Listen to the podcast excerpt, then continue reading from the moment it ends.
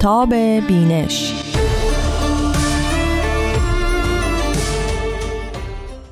شنوندگان عزیز رادیو پیام دوست با درود. رامان شکیب هستم و به شما خوش آمد میگم به یکی دیگه از بخش های فصل دوم برنامه آفتاب بینش.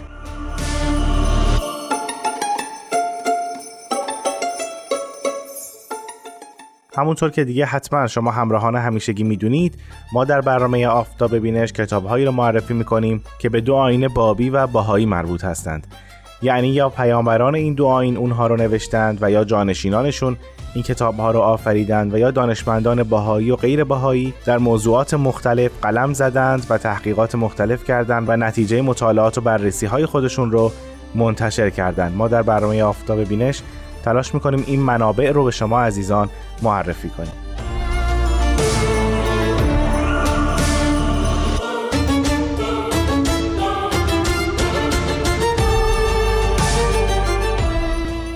کتابی را که برای امروز در نظر گرفتیم نامش هست سالهای سکوت. بهایان روسیه 1938 تا 1946 این کتاب خاطرات اسدالله علیزاد هست که برای اولین بار انتشارات سنتری پرس در سال 1999 میلادی یا 1377 خورشیدی اون رو منتشر کرد و چاپ دومش هم از انتشارات آسوس در سال 2017 میلادی یا 1396 خورشیدی. برای اینکه نویسنده این کتاب رو معرفی کنیم در ابتدا اجازه بدید اول درباره برش تاریخی که این کتاب در اون نوشته شده مختصرا توضیحی بدم.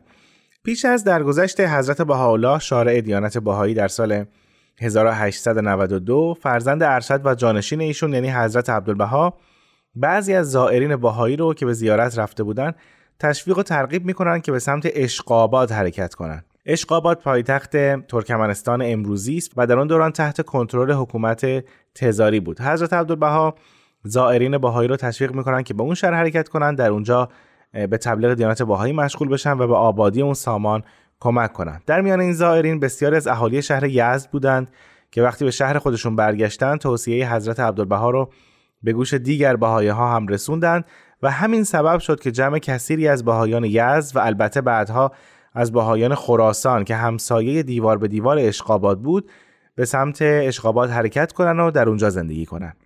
این مهاجرت به قدری در جامعه اون زمان مؤثر بود که حتی کاروانهایی از غیر بهاییان و مسلمانان هم دسته به دسته به سمت اشقاباد حرکت کردند. البته دلایل دیگه هم برای این مهاجرت معرفی می‌کنن مثلا جور و ظلم حکام خراسان هم در این مهاجرت مؤثر بود و از سوی دیگه حکومت تزاری در اون زمان تازه اقدام به ساختمان آبادی اشقاباد کرده بود و در نتیجه هر تازه واردی به زودی در اونجا مشغول به کار می‌شد و البته اجرت خوبی هم دریافت می‌کرد همه این دلایل سبب شد که این مهاجرت در اعداد بالا صورت بگیره به گونه که در آستانه انقلاب 1917 روسیه شمار باهایان اشقاباد به حدود 4000 نفر می رسید که در واقع حدود 10 درصد جمعیت کل شهر رو تشکیل می‌دادند. بهاییان در این دوران و حتی تا حدود یک دهه بعد از روی کار آمدن بلشویک ها محیطی نسبتا آزاد و دور از فشار متعصبین دینی داشتند و به فعالیت های اجتماعی و فرهنگی می پرداختند. برای مثال مدرسه ساختند، بیمارستان ساختند، مسافرخونه و کتابخونه تأسیس کردند، کلاس های درس و آموزش زبان و جلسات بحث عمومی و حتی نمایش تئاتر داشتن و همچنین نشریات معتبری به فارسی به زبان فارسی منتشر می‌کردند. در داخل جامعه بهایی هم اولین نهاد انتخابی مشورت بهاییان یا همون محفل روحانی و از همه مهمتر اولین مشرق الاسکار یا عبادتگاه عمومی بهاییان رو در همین اشقابات ساختن مشرق الاسکارها همونطور که می‌دونید مکانهایی هستند که همه افراد با هر عقیده‌ای می‌تونن در اونجا به دعا و مناجات بپردازن و البته غیر از دعا و مناجات هم در تعالیم و آثار باهایی برای مشارق اسکار اهداف دیگه هم به قصد کمک به جامعه تعریف شده که خب جای بحث درباره اون در مکانهای دیگر و در برنامه های دیگری است.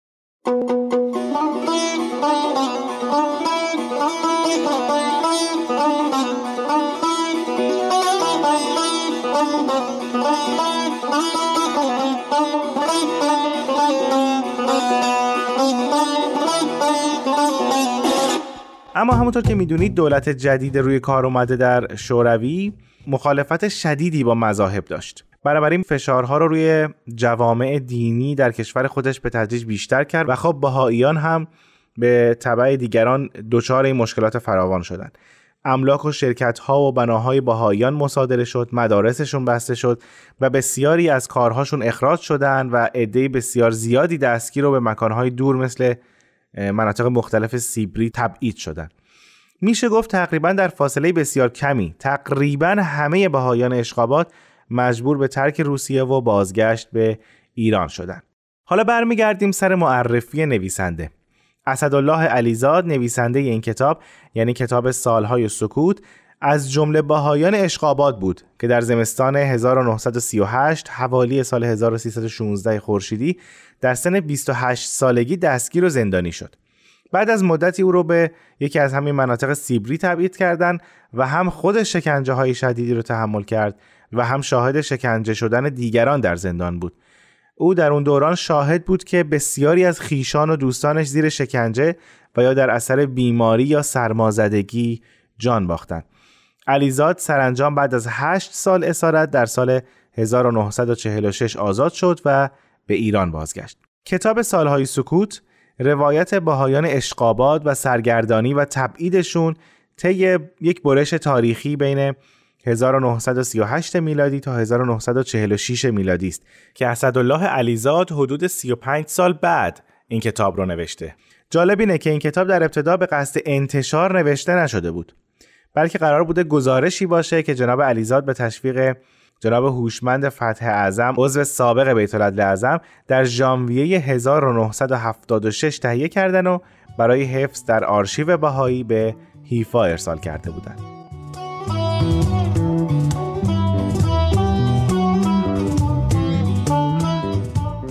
خب ما با توجه به زمانی که این برنامه داره نتونستیم توضیحات در مورد این کتاب رو کامل کنیم در هفته آینده توضیحات در مورد این کتاب رو ادامه خواهیم داد و اون رو به پایان خواهیم رسوند. اما الان زمان مناسبی است که بخشی از این کتاب رو افرا بدیعی برای شما عزیزان بخونه.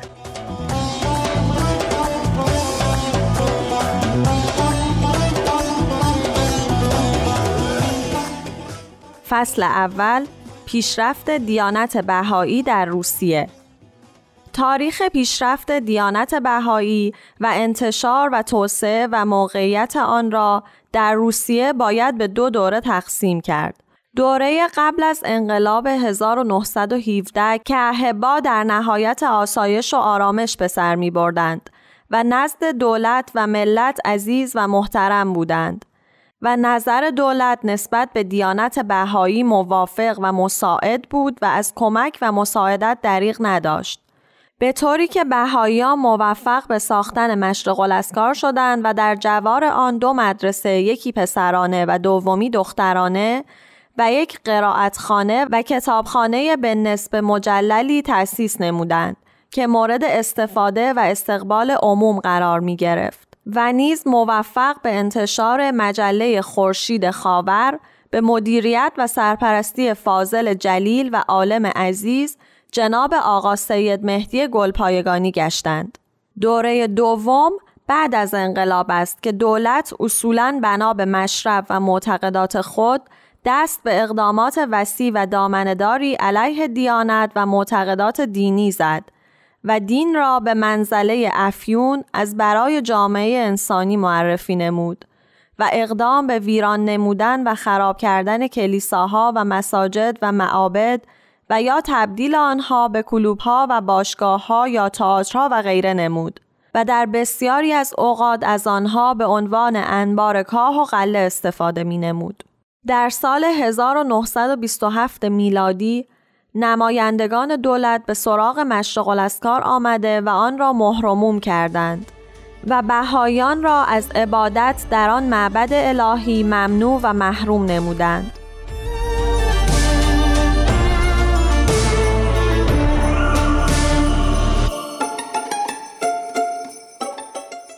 بسیار سپاسگزارم از افرا بدیعی که ما را در این هفته همراهی کرد. از شما هم بسیار ممنونم که زمان خودتون رو اختصاص دادید به شنیدن برنامه آفتاب بینش. در هفته آینده با توضیحات بیشتر در مورد کتاب سالهای سکوت با شما همراه خواهم بود. تا هفته بعد خدا نگهدار.